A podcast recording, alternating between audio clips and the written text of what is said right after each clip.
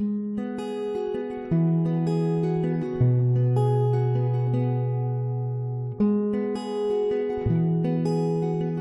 Hope Church.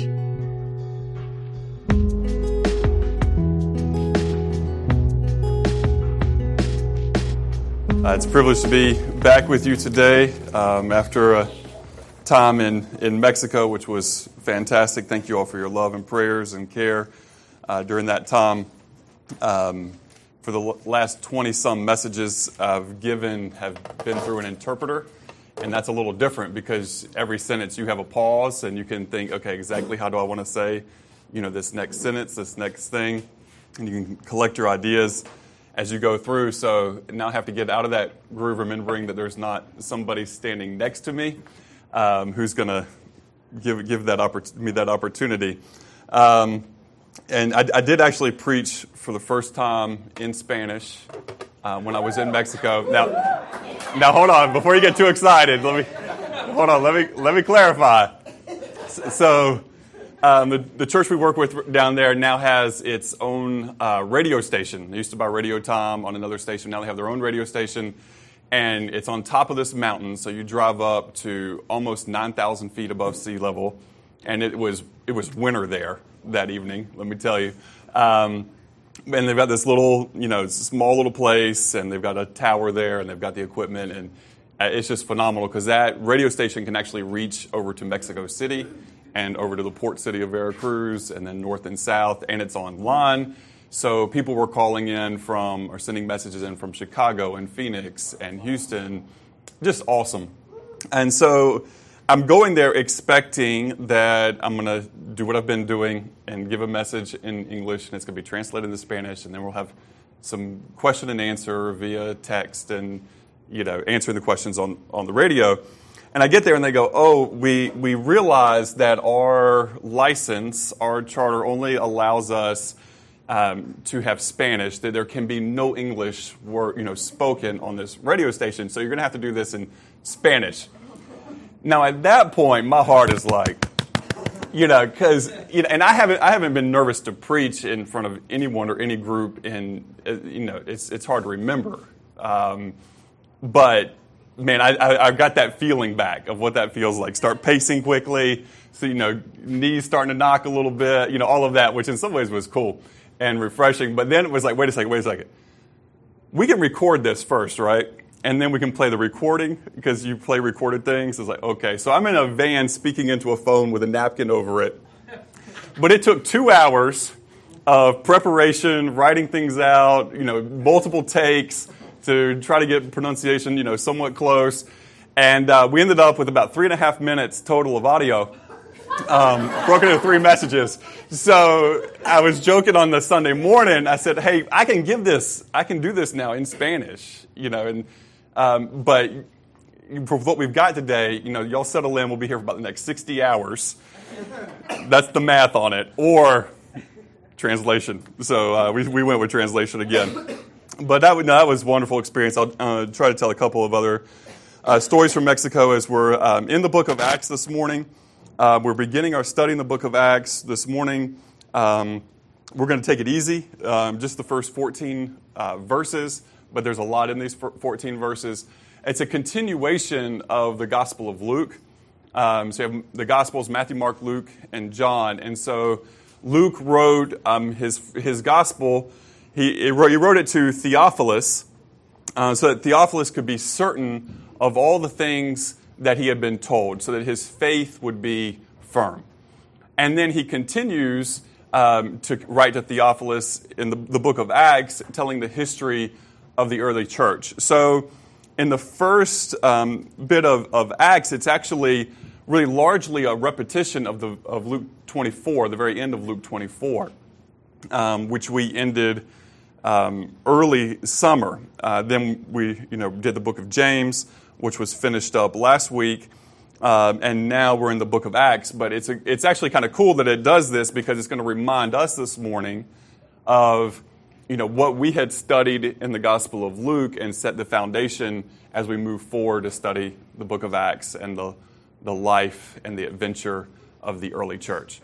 Um, so let's read the first 14 verses of Acts chapter 1, and then we'll pray. It says, In my first book, I told you, Theophilus, about everything Jesus began to do and teach until the day he was taken up to heaven after giving his chosen apostles further instructions through the Holy Spirit. During the 40 days after he suffered and died, he appeared to the apostles from time to time. And he proved to them in many ways that he was actually alive. And he talked to them about the kingdom of God. And once he was eating with them, he commanded them, Do not leave Jerusalem until the Father sends you the gift he promised. As I told you before, John baptized with water but in just a few days you will be baptized with the Holy Spirit. So when the apostles were with Jesus, they kept asking him, Lord, has the time come for you to be free to free Israel and restore our kingdom? And he replied, The Father alone has the authority to set those dates and times, and they are not for you to know.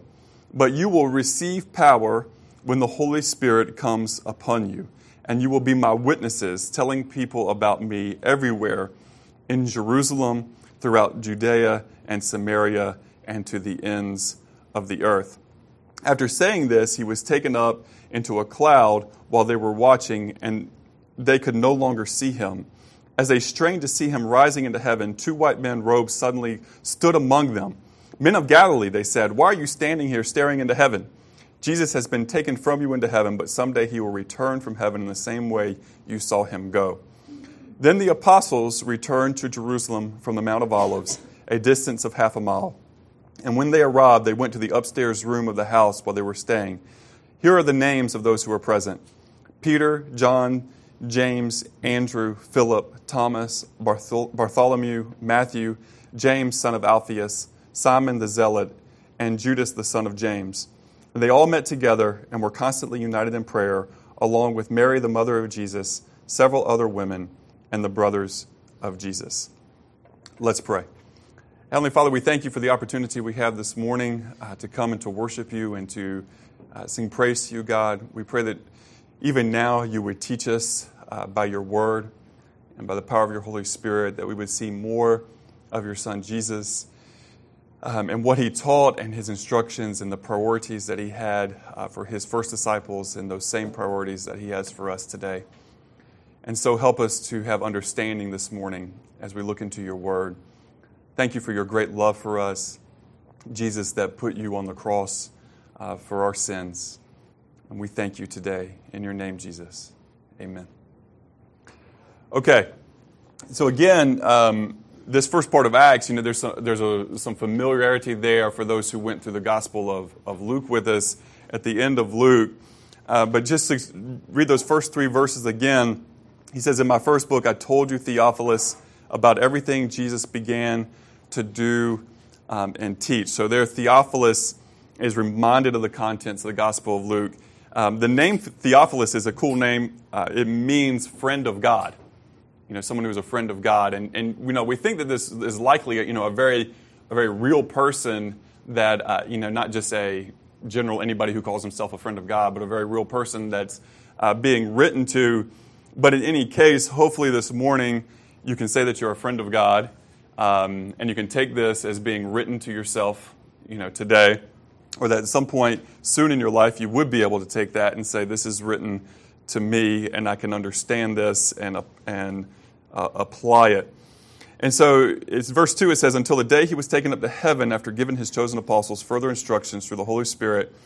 And during the 40 days after he suffered and died, he appeared to the apostles from time to time and he proved to them in many ways that he was actually alive, and he taught to them about the kingdom of God. And so we're going to look at that a little bit more this morning, uh, just to remind us um, of where we've been, if you did the Gospel of Luke, and, and to set that foundation if you're new with us this morning, um, and a special welcome to you. Um, but in Luke, there really you have these two themes that are dominant throughout the Gospel of Luke. One is, you know, Jesus is the, the Savior, and the other is that Jesus is the King uh, that Jesus is the Savior and that Jesus is the King. And We have to understand that that is, you know, really the purpose of the Gospel um, of Luke as we as we have studied. And then Acts being the life of the early church and their mission to boldly proclaim the name of Jesus through the power of the Holy Spirit so that every man, woman, and child would know that Jesus is the Savior and the King. So we have that revelation in the Gospel of Luke, and then we have the application of the revelation in the book of Acts. Um, and that's vital for us um, to understand because in verse 4, he says, uh, he said, once when he was eating with them, he commanded them, Do not leave Jerusalem until the Father sends you the gift he promised. As I told you before, John baptized with water, but in just a few days you will be baptized with the Holy Spirit. We'll, so, we'll be coming back and talking more about this today and through the, the book of Acts about um, receiving the Holy Spirit and what that, what that means and what the implications of that you know, are. But I want to go ahead um, to verse 6 because this is, is really important uh, as part of our, before we get into that, um, to understand that the disciples, um, as we saw in the book of the end of Luke, and these are, are again parallel, that even after the resurrection of Jesus, they still don't fully get it. Because here in verse 6, they say, So when the apostles were with Jesus, they kept asking him, not just once, but they kept asking him, Lord, has the time come for you to free Israel and restore our kingdom? Has that time come? Because remember, from as soon as they could understand anything as children, they understood that they were dominated by the outside Roman oppressors um, who controlled everything in their land. And with, as they read the Old Testament scriptures and they, sat, they saw God's deliverance time and time again from oppressors, they had this in their minds. Perhaps, you know, in our generation, in our time, we will see the freedom of Israel and the restoration of Israel. And since they were small children, this was their greatest hope in life. This is their greatest hope in life is to see the, the oppressors defeated and themselves restored into their own kingdom. When you have something that's ingrained since you were a little kid, as you know, this is the most important thing in life, this is our great hope as a people, it takes a lot to replace that with a higher ideal. It takes a lot. And we see this because the disciples got to, to live with Jesus for three years and to see his ministry and his miracles and to hear all his teachings. And he's died on the cross and he's risen from the dead. And they're still asking that question that they asked when they were five, ten years old Are we going to be free from our Roman oppressors? They're still asking that same question. Has the time come you to free Israel and restore our kingdom. And some of that is valid too because you know they're they're trusting in the promises that they've read in the Old Testament scriptures.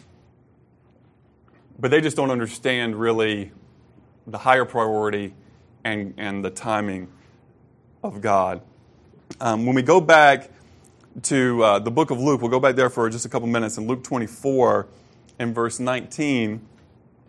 Um, we have the scene where Jesus is on the road to Emmaus. This is after his resurrection, but he's you know hiding his identity, and he's going with these two disciples um, along the road, and you know he he asks them this you know he's having this conversation with them, and he acts like he doesn't really know what's what's happened. Of course, he knows better than anybody else because it happened to him, but you know he says in verse 19, you know, kind of like what things happened. Jesus asks, and they say, The things that happened to Jesus, the man from Nazareth. He was a prophet who did powerful miracles, and he was a mighty teacher in the eyes of God and all the people. But our leading priests and other religious leaders handed him over to be condemned to death, and they had crucified him. We, has, we had hoped he was the Messiah who would come to rescue Israel, and this all happened three days ago. So, this is on the day of Jesus' resurrection, and he's walking with these two, and they're asking the questions, and he's going, you know, in their minds, you know, the one that they had hoped would be the Messiah, the Christ, the anointed one, the King, is what that really means, is what that's all about.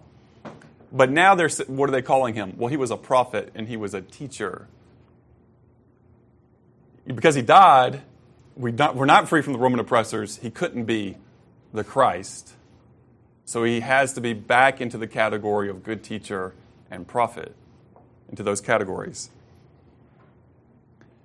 And then we have Jesus say this in verses 44 through 49. You know, again, you know, we're just we're kind of going through this quickly, but with those two disciples, they take the bread and the cup. Their eyes are are open, and they or they take the bread, I should say, and their eyes were open. They saw him who he was, and then he disappeared from them. And then they run back to Jerusalem, and they're with all the other, you know, with the disciples. And Jesus appears, and in verse 44 of Luke 24, he says, Jesus said to them, When I was with you before, I told you that everything written about me in the law of Moses and the prophets and the Psalms must be fulfilled. And then he opened their minds to understand the scriptures.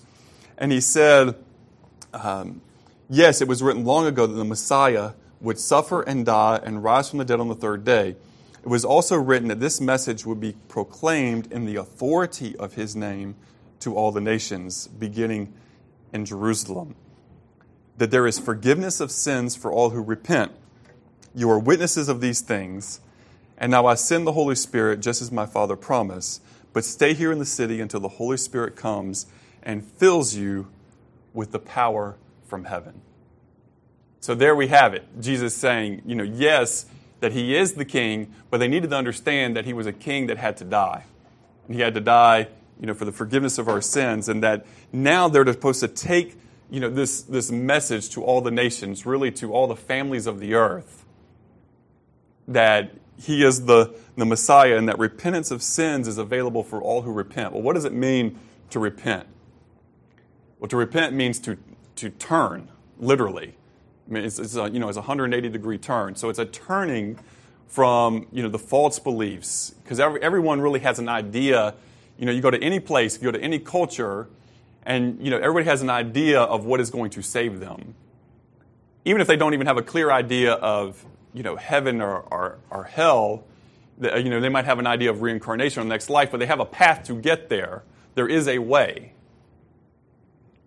and also in every culture, you have people who just say, "Well, I don't believe any of that, and I don't know what's up, but whatever." You know, is kind of the, the, deal. That, but I don't believe any of it. Of course, you have some of those, but in general terms, in every culture on the earth, there is an idea of something after this life, the physical life, that that you continue on in some way. It's just a matter now of with Jesus understanding that He is the Savior and the king, turning from those other beliefs, whatever cultural, religious, traditional beliefs those were, and turning to Jesus and submitting to him as the Savior and the King.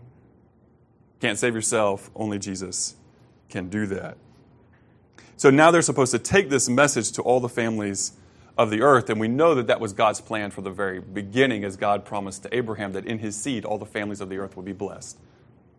It's not a new, it's not a new thing that with Jesus God decided to do. It's a fulfillment of what Jesus had always been up to. What God had always been up to.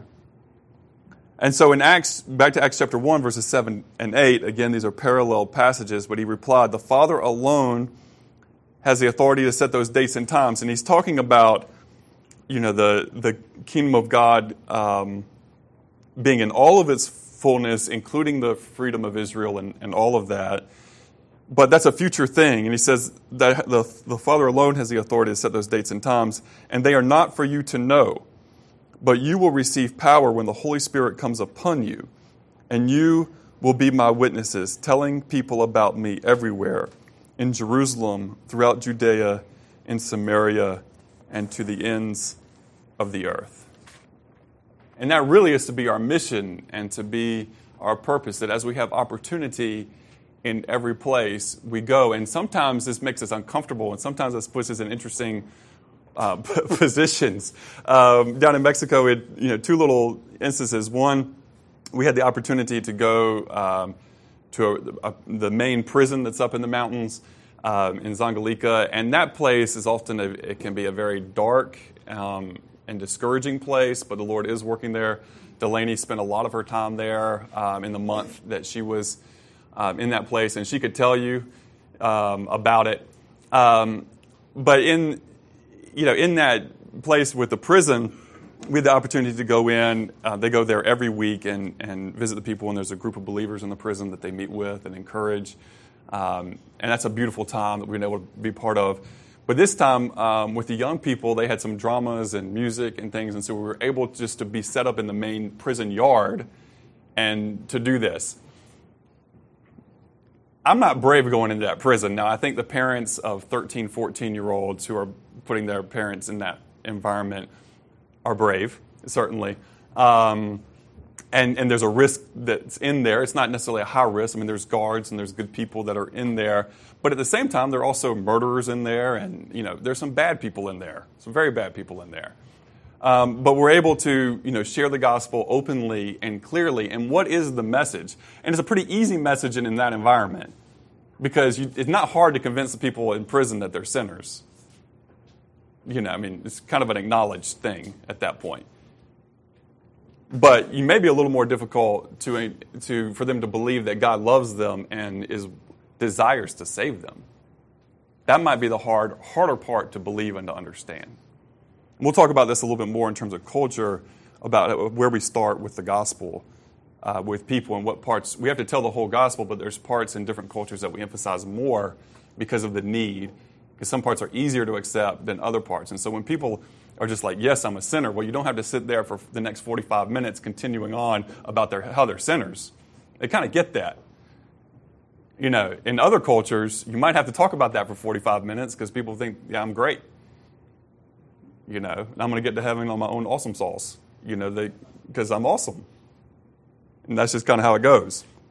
Um, but this is our message that there is forgiveness of sins for all who repent.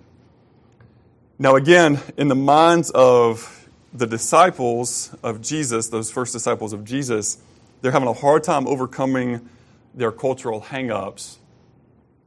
And it's really not until they are filled with the Holy Spirit that their, under, their cultural understandings change.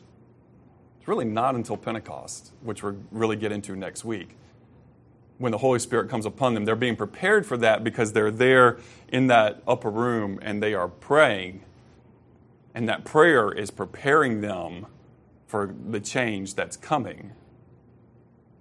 But it's really not until they're filled with the Holy Spirit that they can they see their priority in life and their desires in life truly being changed to God's desires. If there's one thing you get from this morning, let that be it. It's not until they're filled with the Holy Spirit that they can see their culture for what it is, they can see their agenda for what it is, and how it's not the same as God's agenda and God's priority for them. And they have to change. And so I want to talk about culture for a, minute. Um, because every one of us who's a follower of Jesus, you know, we're all placed into a culture. We're born into a culture. We grow up in a culture and we should examine the cultural influences in our lives. You know, we really need to take some stock of that and to sit down and go, okay, what are the cultural things about how I, you know, the family I was born into, you know, what, what was my social location being brought up in to, and you know, how does that affect how I see the world and how I think and how I perceive and how I view God and how I view other people because, you know, that, those things all play a factor and as, as, we see with the disciples, it's a really large factor. Again, those people spent three years with Jesus and still couldn't get past some of their cultural hangups until they're filled with the Spirit. And then that's even, as we'll see in the book of Acts, sometimes a learning and an ongoing process. It's not like it was all instantaneous. There is a big shift, but that shift even had to be tweaked more and more along the way. I think the same thing's true for us. So, in every culture, there are things that we can respect. We got three R's things you can respect, things you can redeem, and things you can reject in every culture. There are things that should be respected.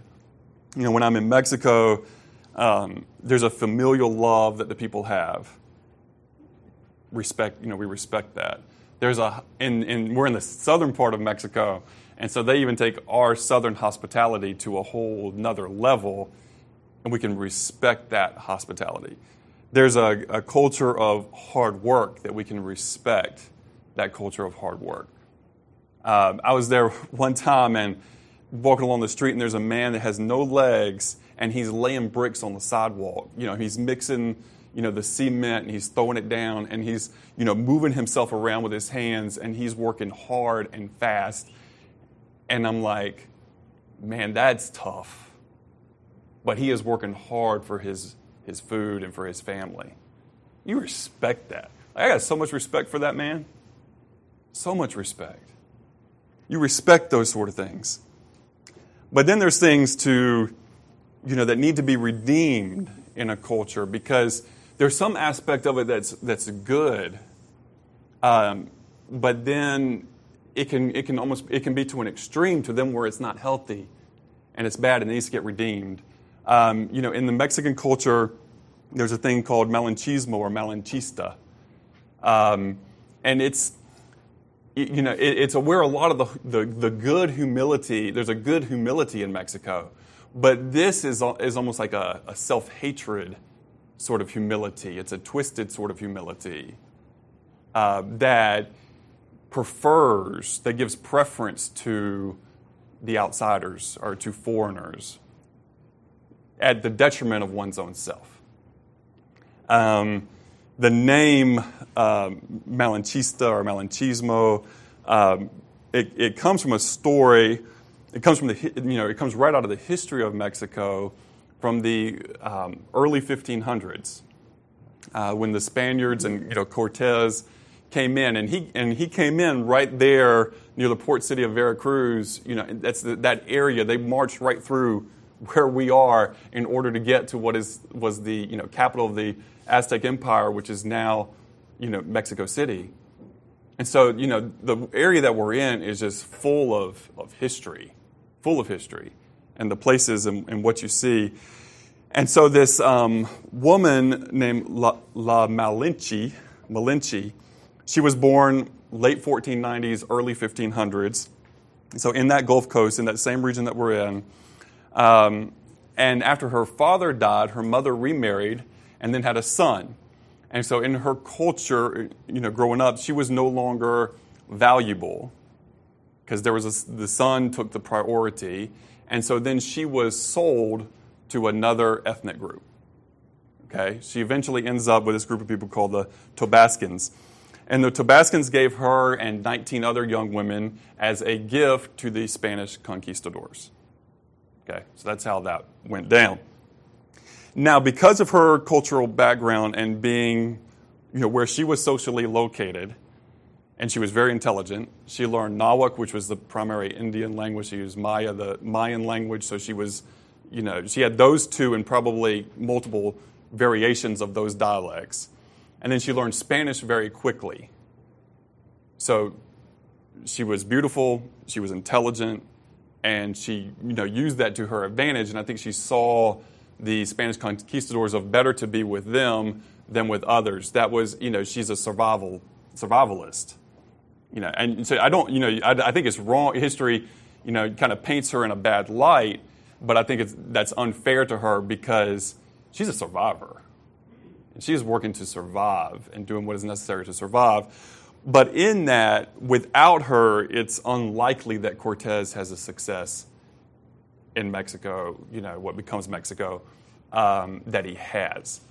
She, you know, hears about a plot, tells the plot, is able to use that as a way for them to have a great military victory, um, you know, over, over the Aztecs. And so, you know, she's you know, responsible in some ways. And so for many people, she's viewed at as a traitor.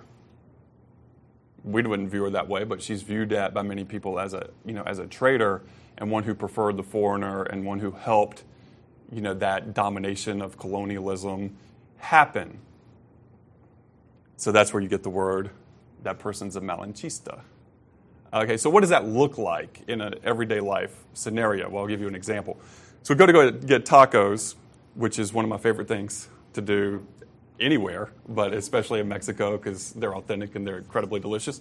Um, so go to get, get tacos and go with Abdiel and with Eduardo and another brother. And so just to set the scene, Eduardo is across from me here and Abdiel is here. And the place where the uh, kitchen, you know, the waitresses and waiters are is over here.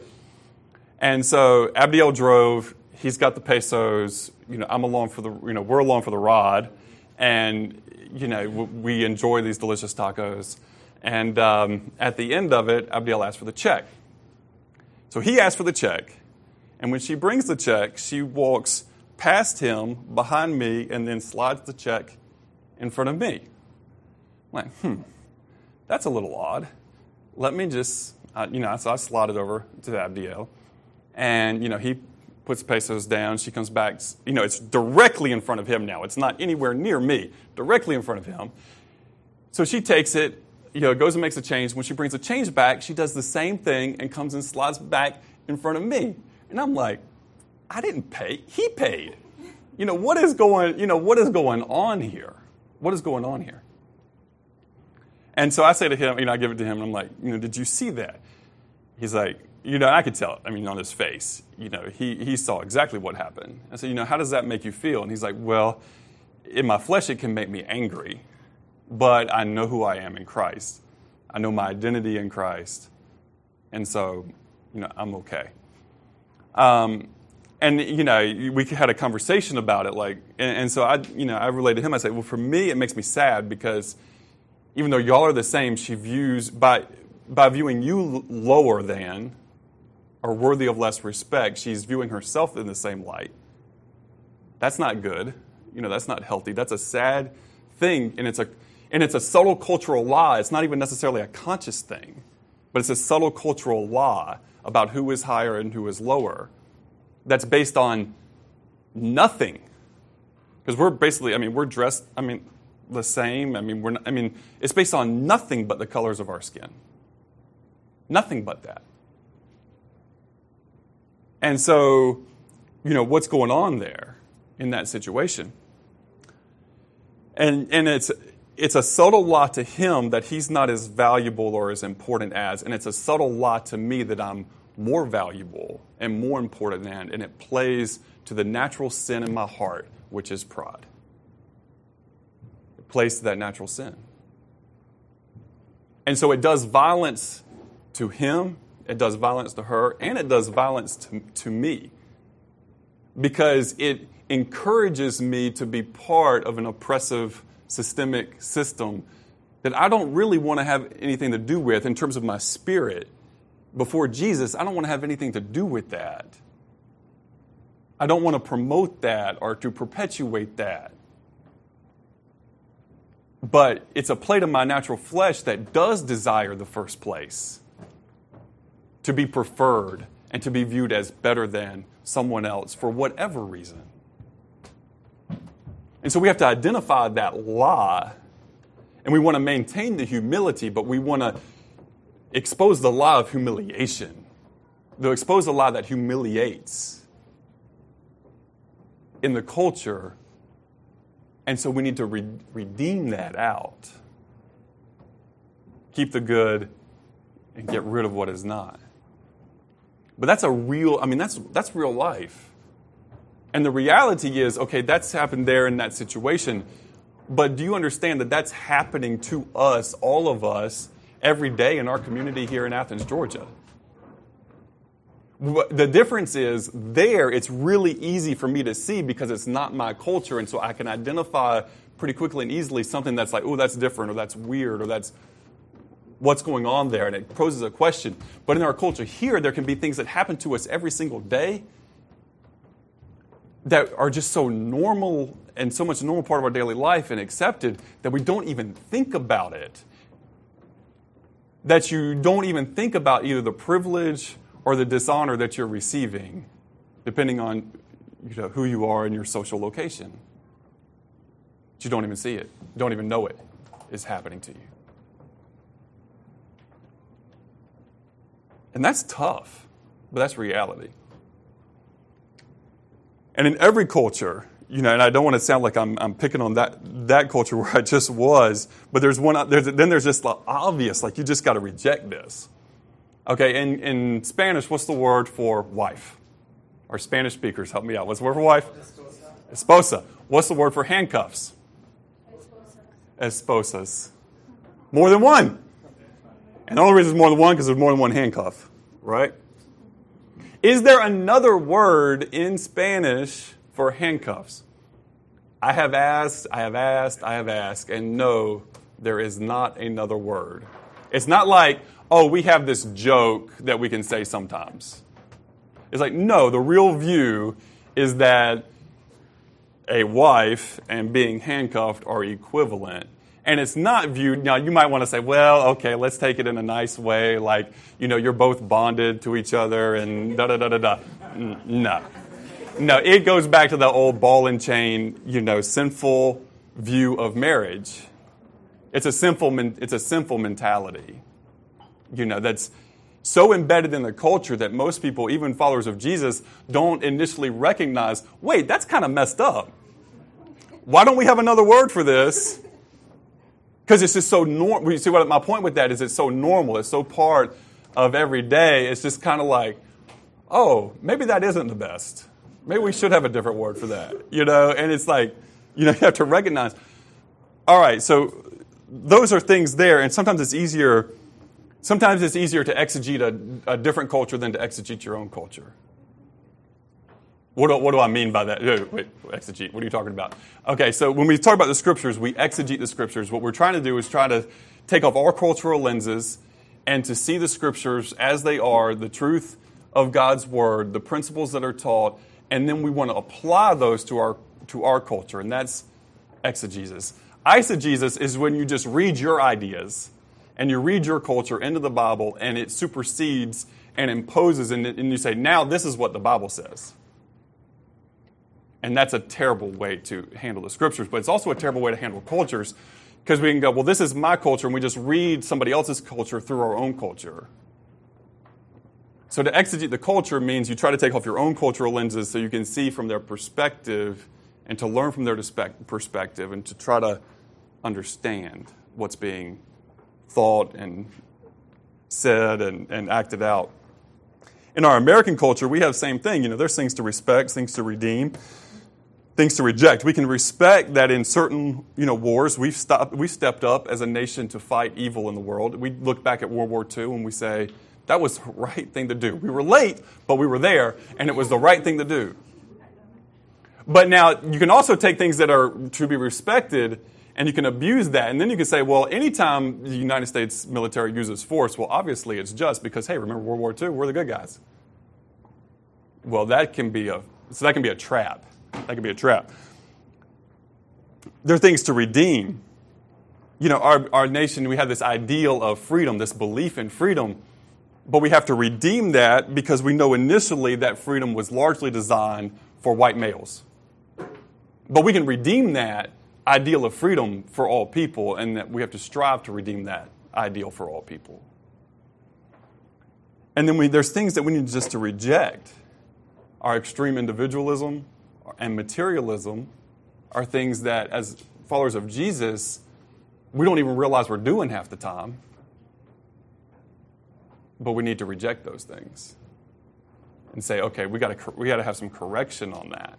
Because otherwise, we're just like the world, and whatever the world does, we do. So let's continue on.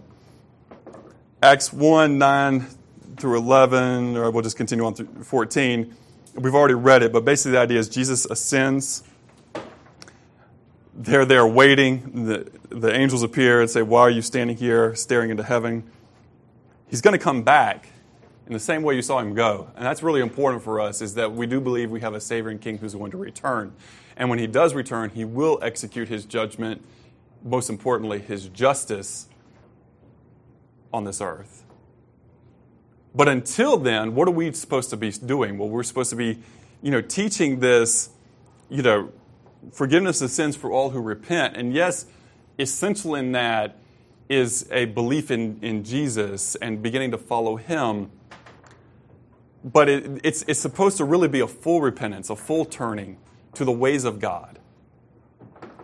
You know, it's not what, what Jesus is asking for is not just a mental assent of, yes, Jesus, I know historically speaking, you're the Son of God, you came and died on the cross for our sins, and you rose from the dead.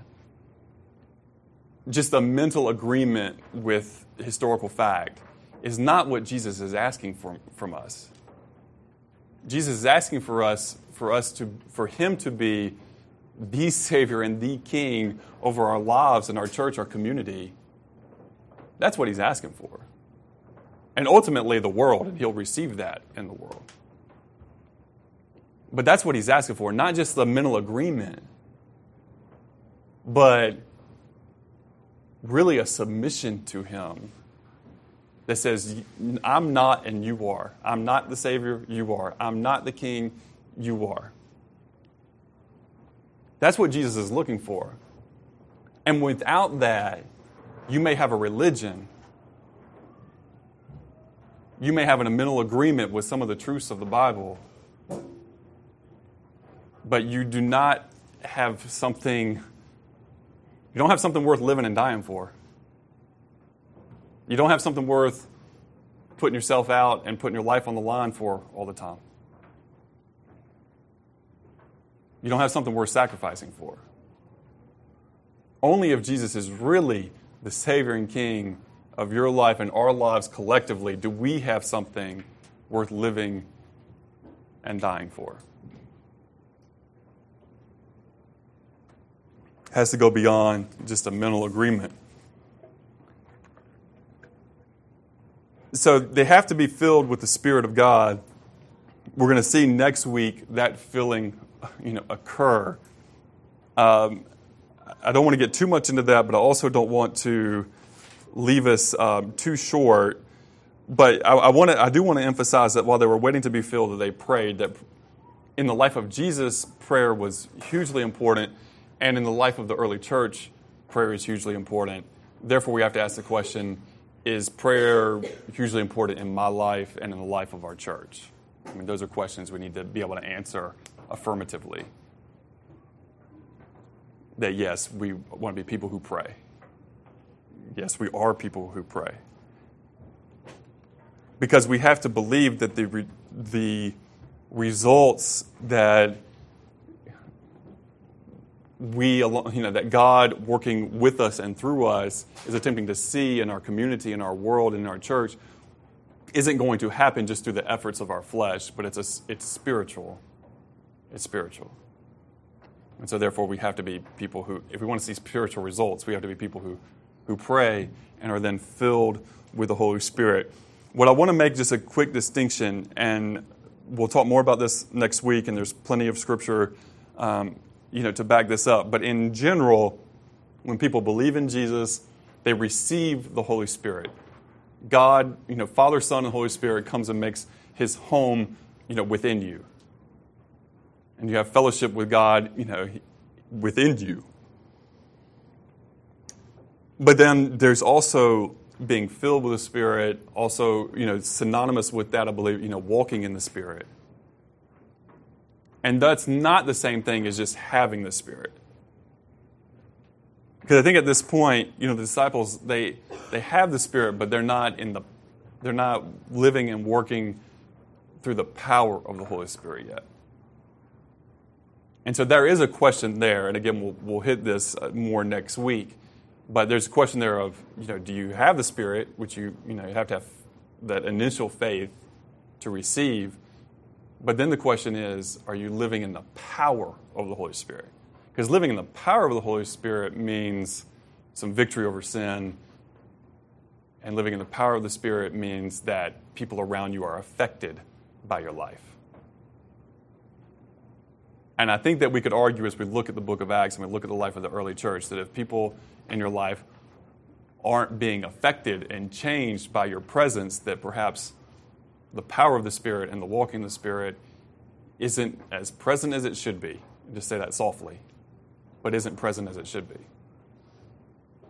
And that perhaps would be a challenge. And so that's really because as we look at the scriptures, you know, why do we look at it? We don't, yes, we look at it in some ways to be affirmed, like Theophilus, hey, you can be certain of your, your faith is in a good place and your faith is real. So, yes, the scripture has a place of affirmation in our lives, but it also has a, a tremendous role of, of challenge. And I think as we see the life of the early church, as we go through the book of Acts, we're going to be challenged personally and collectively of our identity and our power and who we are and the difference that we're to make in our communities and in our world.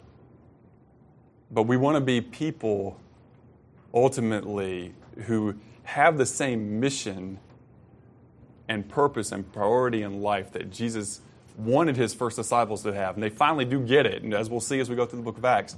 But we want to be ones who get that, but it comes through prayer and being filled with the power of the Holy Spirit.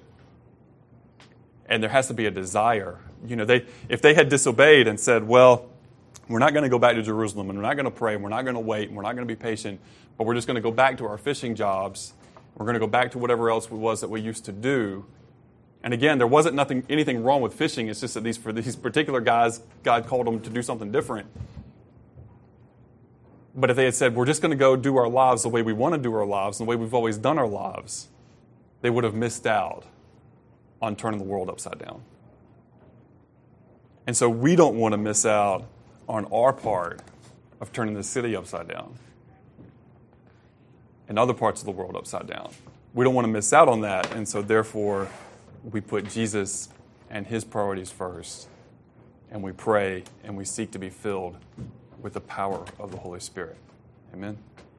Let's pray. Heavenly Father, we thank you for your goodness to us, your goodness in our lives, and this morning is talk about um, some difficult things, some challenging things.